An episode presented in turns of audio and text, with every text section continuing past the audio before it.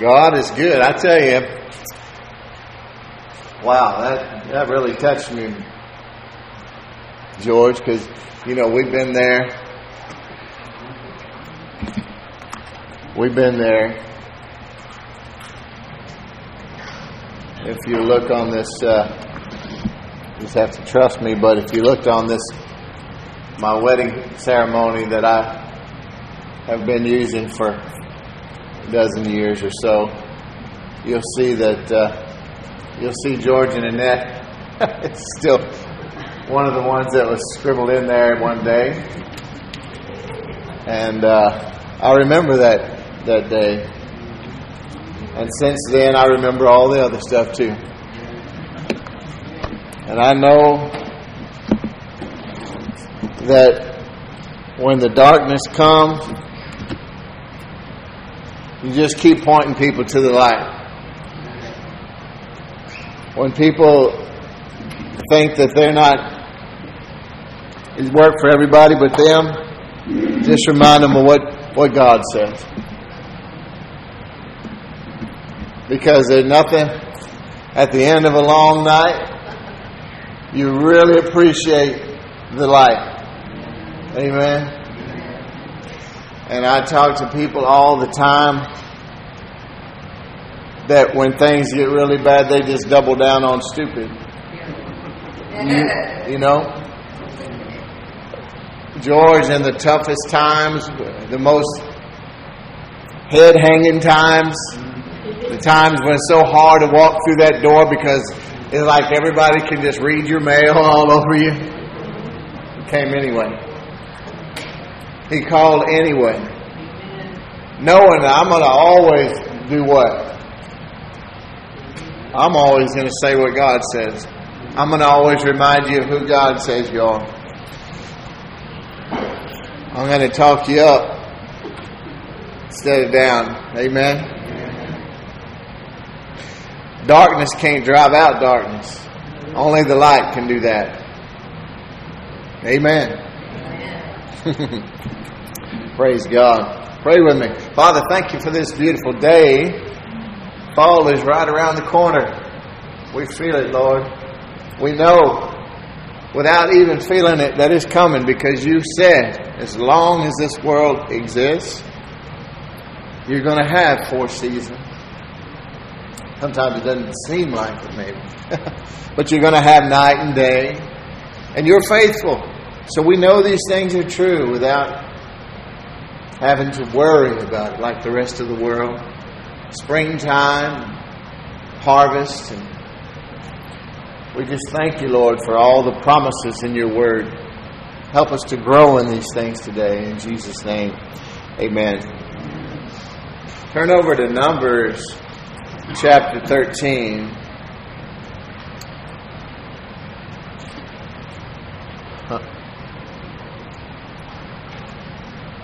You know, there's, well, get to that in a minute. Numbers chapter 13.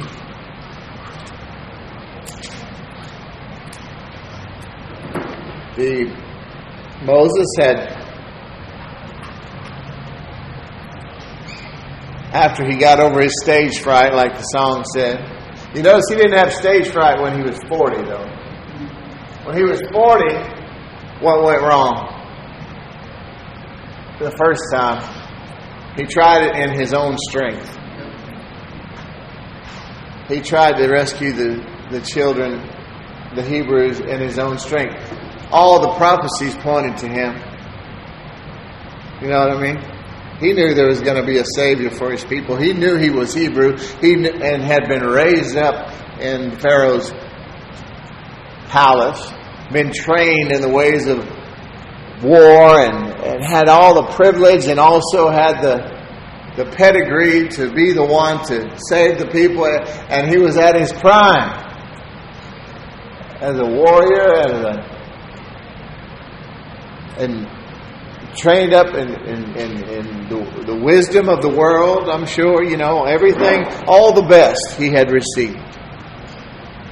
And I know that when he saw those two Hebrew slaves being beaten that day by that Egyptian guard, he said he'd probably already been thinking about it. This is my time. I'm going to save the people. and he tried it in his own strength, didn't he? If you don't know the story, it's not in Numbers chapter 13. I'm just alluding to something right now. But he tried, he killed that guard, and the next day he, he thought they were going to be so thankful. He saw two of those Hebrews fighting each other, and he, he told them, Brothers, don't fight, you're both Hebrews. And they said, What are you going to do? Kill us like you did that Egyptian soldier? Then he got scared, and he and uh, Pharaoh wanted to kill him. He had to run, and he was hidden in the backside of the desert for another forty years. Amen. took God forty years to get Moses out of Moses, and then I guess this is where God wants me. It's not what I'll get to Numbers thirteen in a minute, maybe. Thank you, Lord. Have you way. But the next time you know, when he saw the burning bush and went up there, and then God gave him instructions, and and uh, so he was.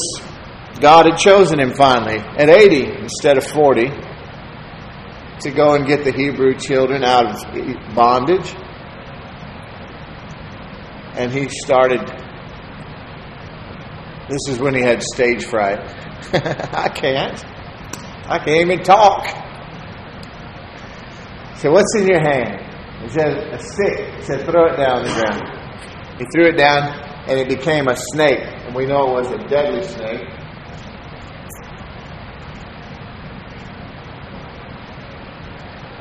And God told him, pick it up by the tail. How do I know that Moses was done with Moses? That all the layers, like an onion, of pride that we have in our life were peeled away from Moses. Because he reached down and picked it up by the tail. He ran it first, but then he looked back and he picked it up by the tail, and it became a staff again. But Moses had made his mind up 40 years to think about it. If I ever get another chance, to serve God.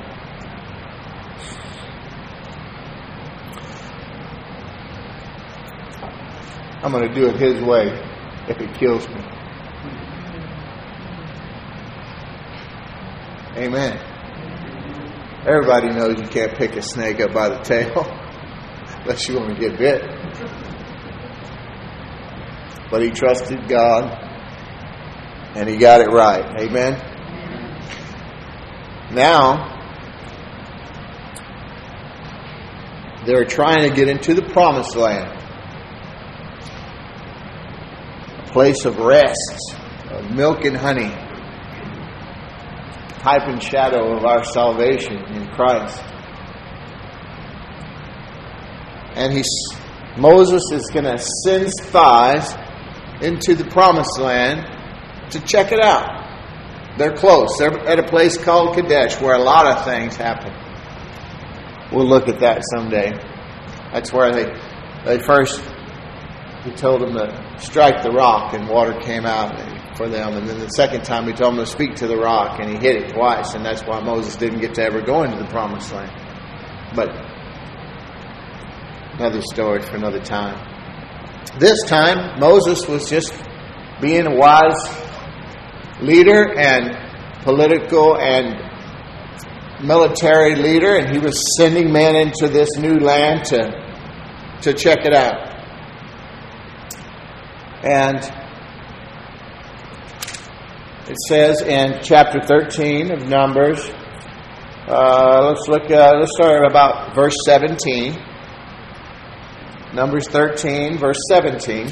Moses sent them to spy out the land. They picked he picked a leader from each clan of the Hebrew, the 12 tribes, right? And so, and they were the, the spies.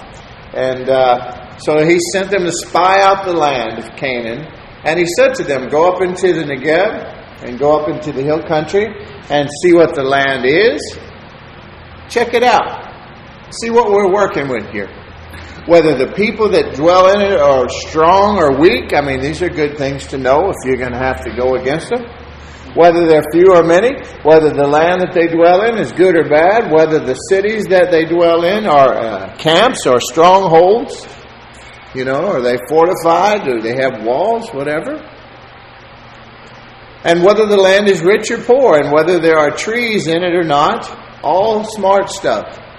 We're going to have to do some building. We need to know what our materials are like, what the land is like. Be of good courage and bring some of the fruit of the land. Because now the time was the season of the first ripe grapes. So they went up and they spied out the land from the wilderness of Zin to Rehob, near Lebo Hamath. They went up into the Negev and came to Hebron, Ahiman, Sheshai, and Talmai. The descendants of Anak were there. These were giants. The Anakites, the Nephilim, these were from the time when angels came to earth and had relations with women here, human beings and they had a breed of children that were giants. This is where Goliath came from. That's what they meant when they said that these, uh, the descendants of Anak were there. Hebron was built seven years before Zoan in Egypt, and they came to the valley of Eshcol and cut down from there a branch with a single cluster of grapes, and they carried it on a pole between two of them. Wow. That's a big cluster of grapes. This place is prosperous. I mean, it's got some good, some good stuff. That place was called the Valley of Eshcol because of the cluster that the people of Israel cut down from there. At the end of the forty days, they returned from spying out the land, and they came to Moses and Aaron and to all the congregation of the people of Israel in the wilderness of Paran at Kadesh. So everybody's waiting to hear. They know they came from Egypt. It was hard there. There were slaves. But at least they had food and water. Now they're in the desert, right? And they've been grumbling somewhat. But they're going to go into this promised land, this land of milk and honey that they've been promised, and they're waiting to hear about it. They brought back word to them and to all the congregation and showed them the fruit of the land. All right, so far so good. Check out those grapes. And they told him, We came to the land to which you sent us. It flows with milk and honey, and this is its fruit. Praise God. So far, so good, right? You ever heard me say that sometimes we just need to get our butt out of the way? This is where they went, but. At verse 28. However, the people who dwell in the land are strong, and the cities are fortified and very large. And besides, we saw the descendants of Anak there. The Amalekites dwell in the land of the Negev. The Hittites, the Jebusites, and the Amorites dwell in the hill country, and the Canaanites dwell by the sea and along the Jordan. So they started off good, but then they threw in a bunch of buts. But here comes another but, a good one. But Caleb quieted the people before Moses and said, Let's go up at once and occupy it. He was one of the spies, by the way. There was only 10 that had this negative report. Caleb's one of the good guys. Let us go up at once and occupy it, and we will and we are well able to overcome it. Then the men who had gone up with him said, We are not able to go up against the people, for they're stronger than we are. So they brought to the people of Israel a bad report of the land that they had spied out, saying, The land through which we have gone to spy it out is a land that devours its inhabitants, and all the people that we saw in it are of great height. And there we saw the Nephilim, the sons of Anak, who came from the Nephilim. And we seemed to ourselves like grasshoppers, and so we seemed to them. You know, there's always going to be giants in our lives. Huh, George? A lot of giants, a lot of mountains to overcome, a lot of valleys to pass through.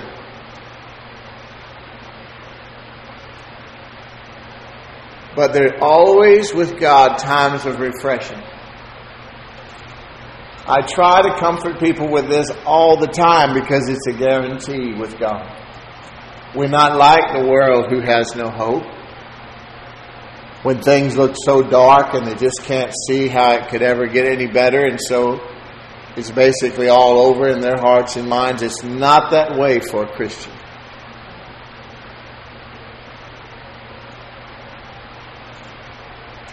There's always going to be not only mountains, not only giants and obstacles to overcome, but there's also going to be a plethora of people in your life who tell you that you can't overcome those mountains, those obstacles, those valleys, those giants. You can't win. Just settle right here. Ever heard that term, every lake seeks its own level? You know what a madras crab is? it's just a kind of a crab. But you could put, you could fill a basket with them, and while they are perfectly capable of climbing out of that basket, they'll never get out. You know why? Because every time they try, the others drag them back down. I guarantee you, you got some Madras crabs in your life. It doesn't matter, though, how they see you. If you heard the message last week, and I know you did, some of you that weren't even here heard it. And thanks to all of you who are, have been listening all around the world, I see you, and I pray for you. There's a lot more of you than there are here with us today. So be encouraged. We love you too. But it doesn't matter how the naysayers see you. The question is, how do you see yourself? How do you see yourself? These people, these ten spies of the twelve, besides Joshua and Caleb, they said, these people are so big, we saw ourselves as grasshoppers. And so did they.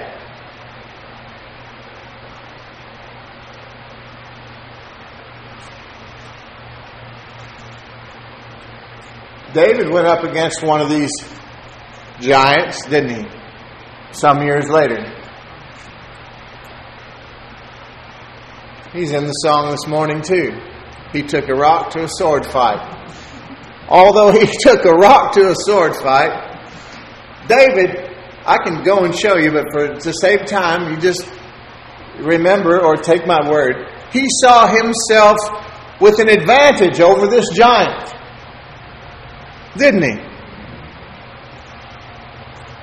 He called him an uncircumcised Philistine. And in that we understand why he, under, he understood that he had an advantage over this giant. Because of the fact that the giant wasn't circumcised and he was. And we're not talking about the cutting away of the foreskin, we're talking about his covenant with God. Matter of fact, this little ruddy shepherd boy, he was he was pissed off at everybody there. Excuse my language. But he was angry at his own people for allowing this man to stand out there and, and, to, and for being afraid of, of, of them when they were God's people and these others didn't have God on their side. That's what Joshua and Caleb understood, is that God was for them. God had brought them out. God is the one who caused and brought the ten plagues on Egypt. And the final one was the angel of death. And he saw that because they had put the blood on the mantle, that that angel of death had passed over their homes. They were in covenant with God. He had brought them out of bondage. He had provided for them in the wilderness when anyone else would have died in a day out there in the desert. He continued to provide for them. You'll find that for 40 years after this, their shoes and their clothing did not even wear out. Hello. If we went off into the desert like this today, how long do you think we would last? Our clothes, our supplies, our... hello. David saw himself as an advantage over that giant, and he did have an advantage, and we know those five smooth stones.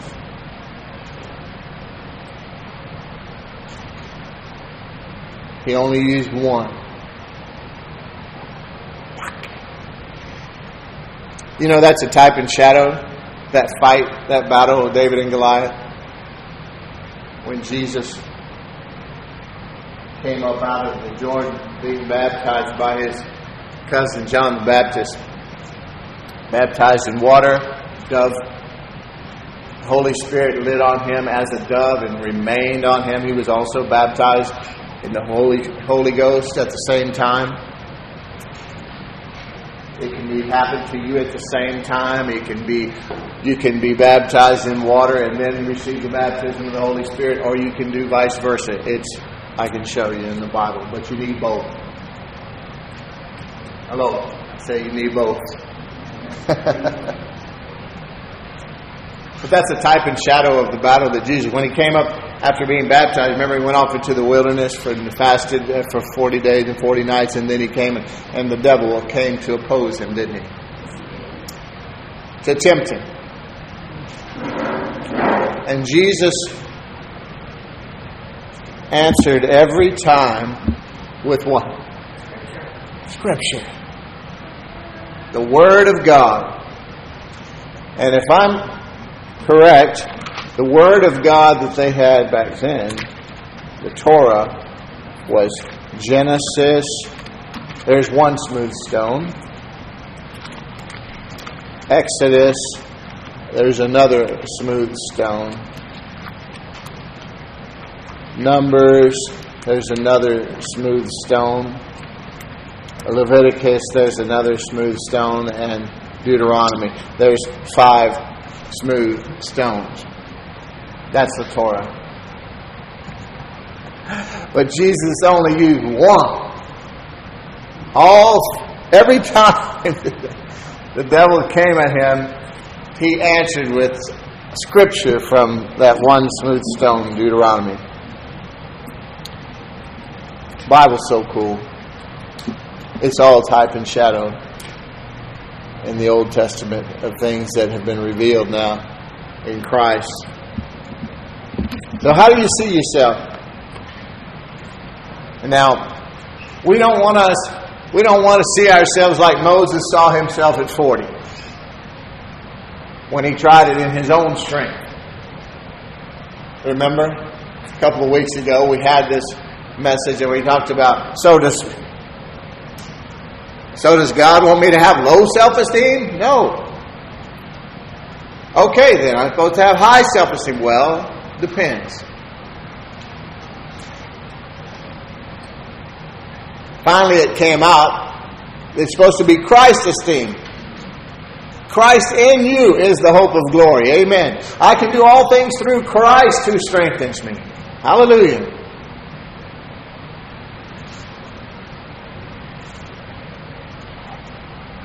Caleb, if you look over in Joshua, just uh, probably on the next page for you, I think down, uh, I want to show you about Caleb. Because God wanted to, I'm going to skip the part where God wanted to kill them all. because when they came back with this bad report, it made God so angry he was ready to wipe them all out and start over with Moses. Hello. I mean, how many times do you have to show how awesome you are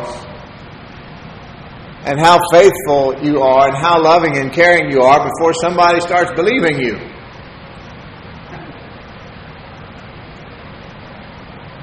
But Moses and Aaron prayed, interceded for the people. God spared them in His mercy. They rebelled as usual, grumbled against Moses, grumbled against Aaron. And they said, We wish we would have just died in, in Egypt. How, how rude. you know? Why is the Lord bringing us into this land to fall by the sword? Would that we would have died in the land of Egypt, they said. Our wives and our little ones will become prey. Would it not be better for us to go back to Egypt? Document that in your mind and remember everything in here is a type and shadow in the Old Testament. Egypt is your old life, Egypt is your sinful life that you were brought from. God is never going to call you back to what He brought you out of. Amen. Don't even look back. That's what Lot's wife realized. Huh? Oh, I was going to tell you about Caleb real quick. Because Caleb did the wise thing.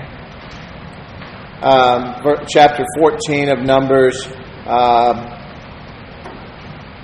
let's look at verse 6. Well, verse 5 says, Moses and Aaron fell on their faces before all the assembly of the congregation of the people of Israel. So they prayed for the people. God did spare them. But listen what Caleb said. Verse 6 And Joshua, the son of Nun, and Caleb, the son of Jephunneh, who were among those who had spied out the land, tore their clothes. This is when everyone else was complaining and said to all the congregation of the people of Israel, The land which we passed through to spy out is an exceedingly good land. If the Lord delights in us, he will bring us into this land and give it to us, a land that flows with milk and honey.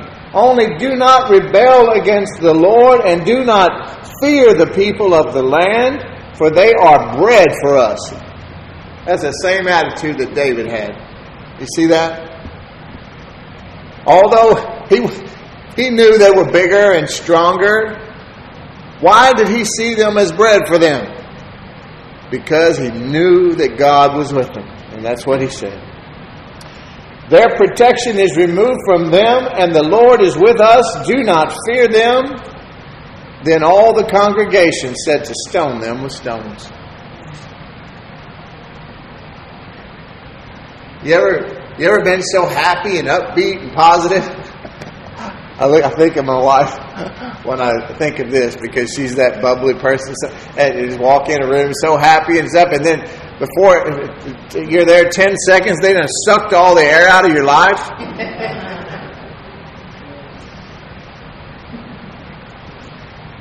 I, I, you know, oh, look at little Miss Sunshine here, you know.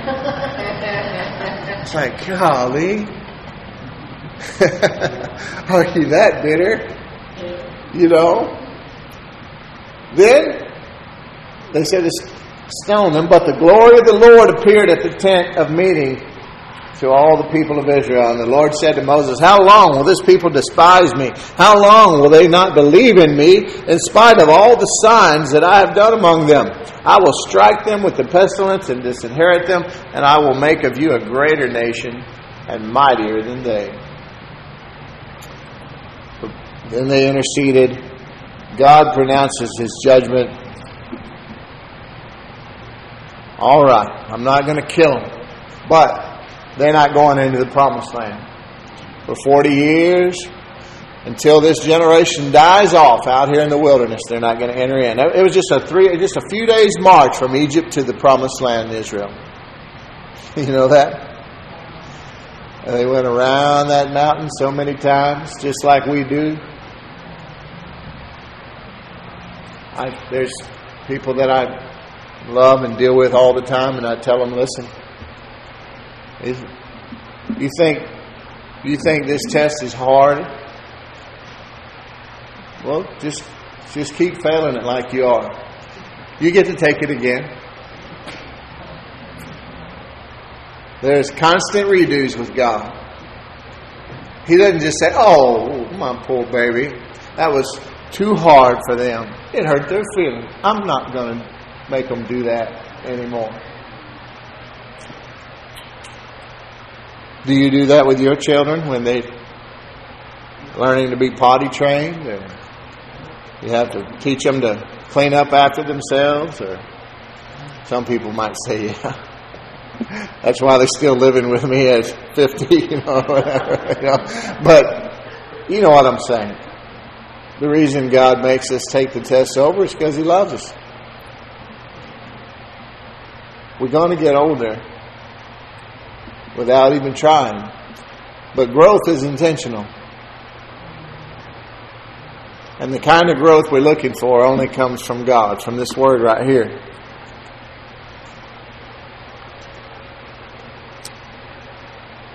Thinking of a place in Joshua, if you look up just a, another book or so in Joshua, chapter 18. Yeah. You know, they finally did get to go into the promised land. Moses didn't get to go. I say it was, God said it was because he was disobedient. And he struck the rock twice to bring water forth when he told him just speak to the rock, which is a type and shadow of our salvation now, and Jesus not having to be crucified and will not be crucified again. But he didn't get to go in. And I, I think, I think that it has a lot to do with for, for our sakes he, he wasn't allowed to go in although god loved him and he buried him himself. What an honor. But moses was a picture of, of the law right? The law will never bring us into the promised land. That's why joshua yeshua type and shadow brought them on in. Amen. But I love to see the things about the Hebrews because, again, just like the things that Peter made mistakes and things that make us feel a little better about ourselves, they were, man, they just complained so much against God, and He'd destroy some of them and bring plagues and all kind of things, and they'd They'd get better for a minute, and then they'd just do it again. But they had, they, you know, before they ever went to Jerusalem and put a temple up and all that came later, but they had the, their temple, it was temporary, it was what God told them based on what God told them to build, but they had it set up in a place called Shiloh. Shiloh, Shiloh. I say Shiloh. And most of the people, and then they were given, like God had promised through Moses, they were all, each of the tribes were given land, portions of the new, of the promised land to go and occupy. Also, the day they entered into the promised land, the manna from heaven that had fallen for 40 years stopped. And they were so used to eating just what God had provided, you know, just this handout, that some of them actually went out and tried to find the manna again the next day. But see,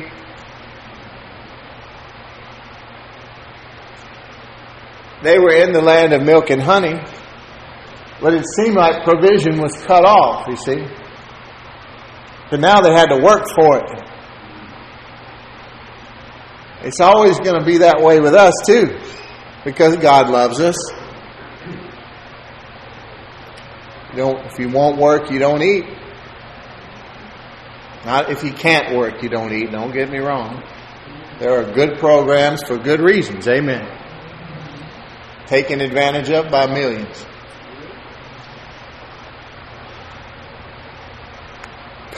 anyway, I'm laboring on this. I'm sorry, but I'm thinking of so many things. That so the the, the temple or the the basic like capital, okay, is it be the word? It was at Shiloh for a long time, and all these tribes they had been given portions to go out, and they had gone out and conquered these lands. They had to go out and fight for them and went and cut down trees and this and that. But they moved into giant houses with giant beds and you know, you know the grapes were big, and so there was it was a land flowing with milk and honey. But they had to go out and get it, just like Adam and Eve in the garden. God didn't come and hand feed them, and He didn't rain manna from heaven. They were there. They had to pick the fruit. Most of it was okay to eat. There's only one tree. They worked the ground. They, they, they, they had a great time there. But anyway, there was some tribes that they just got used to being there at Shiloh. And they never even went and got their land.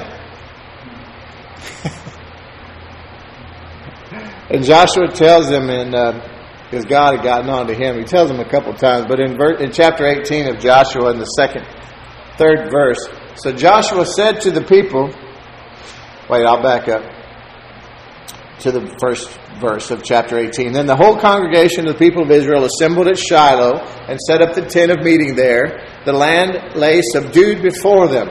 There remained among the people of Israel seven tribes whose inheritance had not yet been apportioned. So Joshua said to the people of Israel, How long will you put off going in to take possession of the land which the Lord, the God of your fathers, has given you.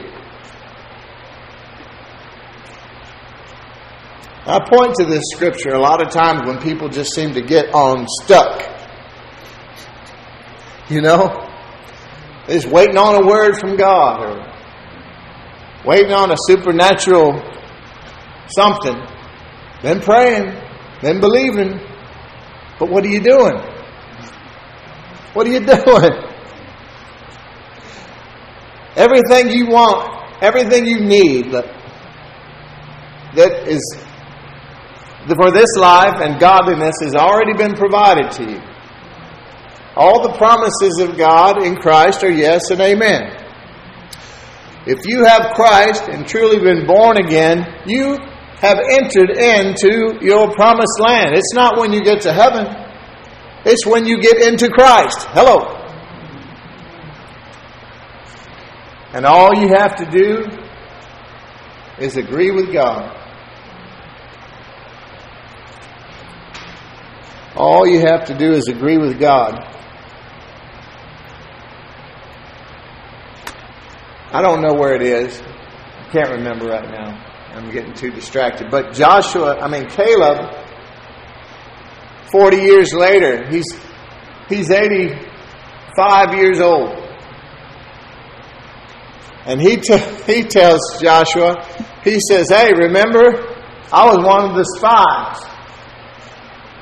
He got, he got to go in. He didn't have to die. He, the ones that had the good report, they got to go into the promised land. The others died off. Remember what God told me about my inheritance? See that mountain, that hill country. He says, I was 40 then, I'm 85 now. He says, I'm as strong as I was then. For war, for coming and going. Give me that mountain. The giants are there. God will be with me too, and we'll, we'll beat them. I love Caleb. Amen. Yeah, he said, I'm strong as I was then, but he didn't mean because of his physical strength he could go whip a mountain full of giants. He meant because God was with him. He never stopped believing and he never stopped receiving. He got that, that land and he did go and take it. Amen. Faith is the evidence of things hoped for, the substance. But you got to see it. Our imagination as Christians is not just for fantasy, which is unrealistic and unobtainable and childish. But a godly imagination is what we use to create that hope to see things happening, to see ourselves healed, to see ourselves prosperous, to see ourselves blessed in every way, to see our family members blessed, to see our children saved, to see the overflow. If you can see it, you can have it. But if you won't get your hopes up,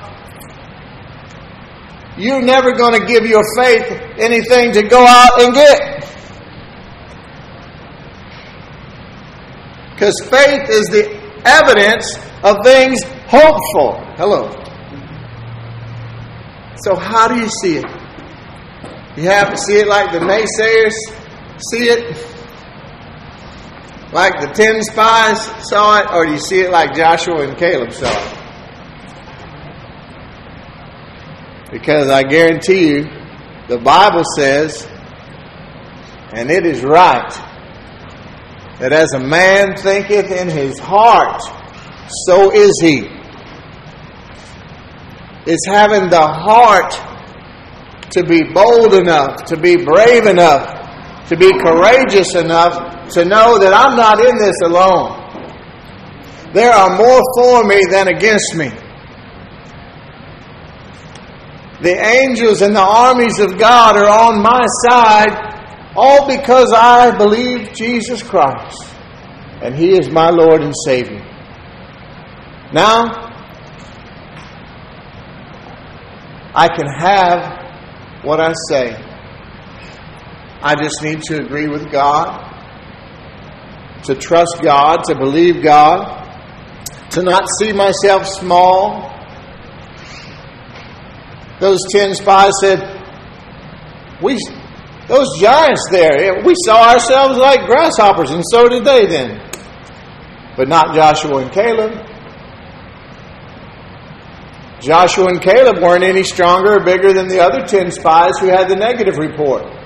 But they had courage and a positive report and a positive outlook and confidence that they could conquer the land and conquer the giants because God said so. And they knew God was with them. God had been with them. God parted the seas. God brought the plagues on Egypt. God brought them to the place where they were then and had provided for them when it looked impossible. He hadn't brought them out there to leave them to die in the wilderness or to feed them basically to a bunch of giants. No, He loved them. And He was trying to bring them to the place that He had created them to be a, a land of milk and honey, a land of plenty, of prosperity, of peace, and love, and joy, and provision, and rest.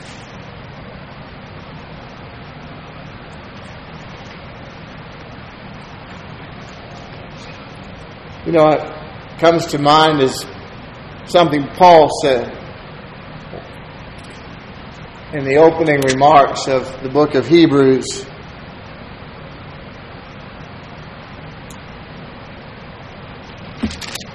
Find it quickly.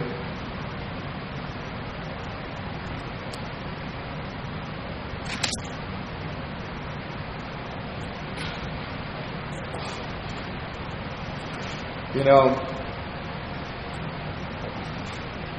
can't find it right now. But what he does is he points out the fact that God has done so much. God sent his only Son. He bankrupted heaven. Forget that the streets are made of gold. They're not paved with gold, they're made of gold. And every beautiful and wonderful and expensive thing you can imagine is there.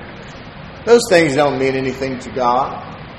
He just likes beautiful things because He's a beautiful person and He likes to make us happy too. But He temporarily bankrupted heaven to send His one and only Son here to become a man because we had to have someone born of a woman to be our kinsman redeemer. We had to have someone like us because man is the one who gave it away. All the authority and rights and privileges. He never intended for us to go to hell. Hell was not created for people. Hell was created for fallen angels. But now he has to keep expanding the size of hell to accommodate all the people that want to go there.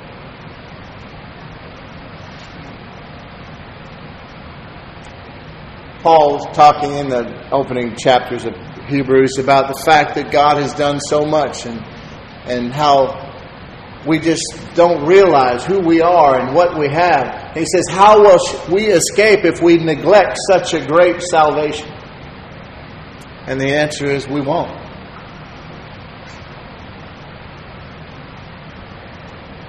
People say, if God is so good, how could He send someone to hell? He, I can show you where it's not his will that any should perish, but that all be saved and come to the knowledge of the truth. How would you feel if you sent your only son off of his throne to a place where the thoughts and the ways of man was continually evil to be their only hope, their only way back the only way to redeem that fallen, corrupted seed of man that had been corrupted in the garden when they agreed with Satan. And then for people to spit on that. Everything to do with our eternal destiny and address has to do with the choices we make regarding the Son of God in this life. Every knee shall bow and every tongue confess that Jesus is Lord. And if you wait till you see him to do it, it's going to be too late. Some people just don't understand. Speaking of Hebrews, look over in the 11th chapter of Hebrews, and I'm going to try to, to cut myself off here. I know I've kept you this morning. I hadn't even really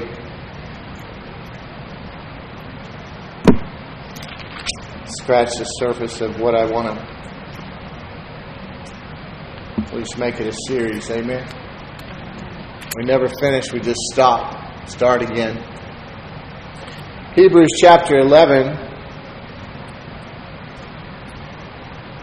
Now, faith is the assurance of things hoped for some versions say the evidence or the substance of things hoped for, like we just discussed, the conviction or the evidence of things not seen. For by it the people of old received their commendation. By faith we understand that the universe was created by the Word of God. So that what is seen was not made out of things that were visible. You know, in the book of Genesis, eight times it says that God spoke and then something was. You see? Everything we see and know was created by words that God spoke. And then He created us in His own image. We're creative beings as well. God would love for us Remember how I talked about how when Jesus sat down, it's because he was finished. He gave us his authority in the earth. to be his hands and feet and mouth. Over all the works of the devil, we have authority. But so many times we're just in agreement with the devil. Whether you know it or not, whether you believe it or not, doesn't matter. He would love for you to not believe that he even exists, that old devil. Jesus said, I came that you might have life and have it more abundantly or to the full.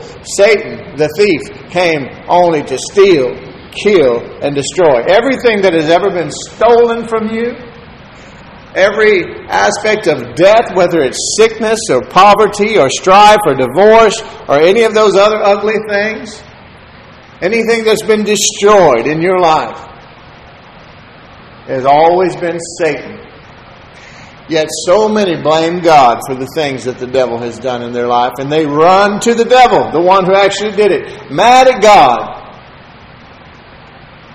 Jesus said, No, this should not be. How long? God said. How long are they going to keep on treating me this way? How long till they believe? How much do I have to do to prove myself and my love? Eight times God said it, and it was. Faith is always voice activated. And whether we realize it or not, we're releasing life or death. God said, I put I set before you today life or death. Choose life.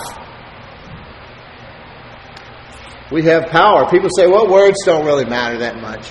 It's just words, just talk. Sticks and stones will break my bones, but words will never harm me. Lie. Words are more damaging than the sticks and stones. Well, I guess you could be stoned to death and be all over. But I'm telling you that the words are producing death and life in your life every day. You have angels who do the bidding of God, and they are word activated. His words. This word. And then you have fallen angels. I don't call them angels anymore, they're demons. But they're in this room just like God's holy angels are, and they're waiting for legal right to go to work on your behalf or for your destruction. Who are they getting the authority from? You. How do you see yourself? Because as a man thinketh in his heart, so is he. Death and life are in the power of the tongue, and those who love it shall eat the fruit thereof. This word is truth. Everything else from this world, who is, which is run by Satan temporarily, is a lie. If it doesn't line up with this word, it's a lie. I have a friend that I love, and I've been praying for him for years because he just doesn't get it. He studied the, the, the Word, and then he's gone and studied other religions, and he's a student of the world. He's a, got great degrees. He's a smart person. And he said, I would call him a good guy, except I know that no one good, there's no one good but God, right? And unless you have God in you, you are not good. But I pray for him, and I can, and he just can't get over. He always puts out scriptures about uh, from the Old Testament. Uh, oh yeah, this is the good God you're talking about. Uh, if you beat your slave and he doesn't die, and he dies, then you're going to be punished. And if he doesn't die by the third day, then you only have to get this. I mean, he, some of the scriptures, and what he does, he's trying to understand the God that we talk about in the New Testament and reason God through trying to understand the things that, that happen. You know, and, and a good example would be how how Moses allowed for divorce, you know, a certificate of divorce you could give your wife and you'd be free of her. They asked Jesus about this, and he said Moses did that because of the hardness of your hearts. You understand what I'm saying? In other words, Moses was just trying to, to navigate some rough waters with, a, with a, an ungodly, complaining, sinful people And he had to put some things in place just to keep order. Amen. But that was never God's will. You understand the difference? God only wrote 10 laws. Man made all the others. Moses had to do some things. He even got help from his father in law, who was not a believer in his God. And God told him that was wise. Death and life are in the power of the tongue. We don't need to see ourselves as grasshoppers. Yes, there are giants in the land. But yes, you have a God who is mightier than any mountain that you have to face, any valley you have to go through.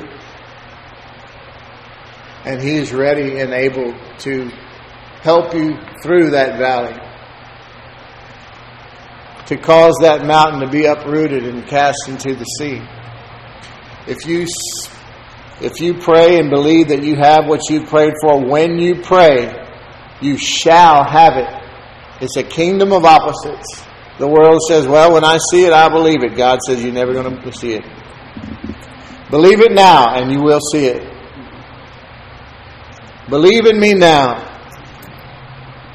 and you will have the evidence of the things that you've hoped for. Amen. Amen. Father, thank you for this beautiful day and for your precious word. We thank you that you love us so much. We thank you for the power and authority that you've given us in our salvation. We thank you that we are not self confident, we are Jesus confident. We are Christ centered, and we know that Christ in us is the hope of glory. And we can do all things through Christ who strengthens us. Not in our own strength, and because of that, we will not take the glory. We will give it all to you.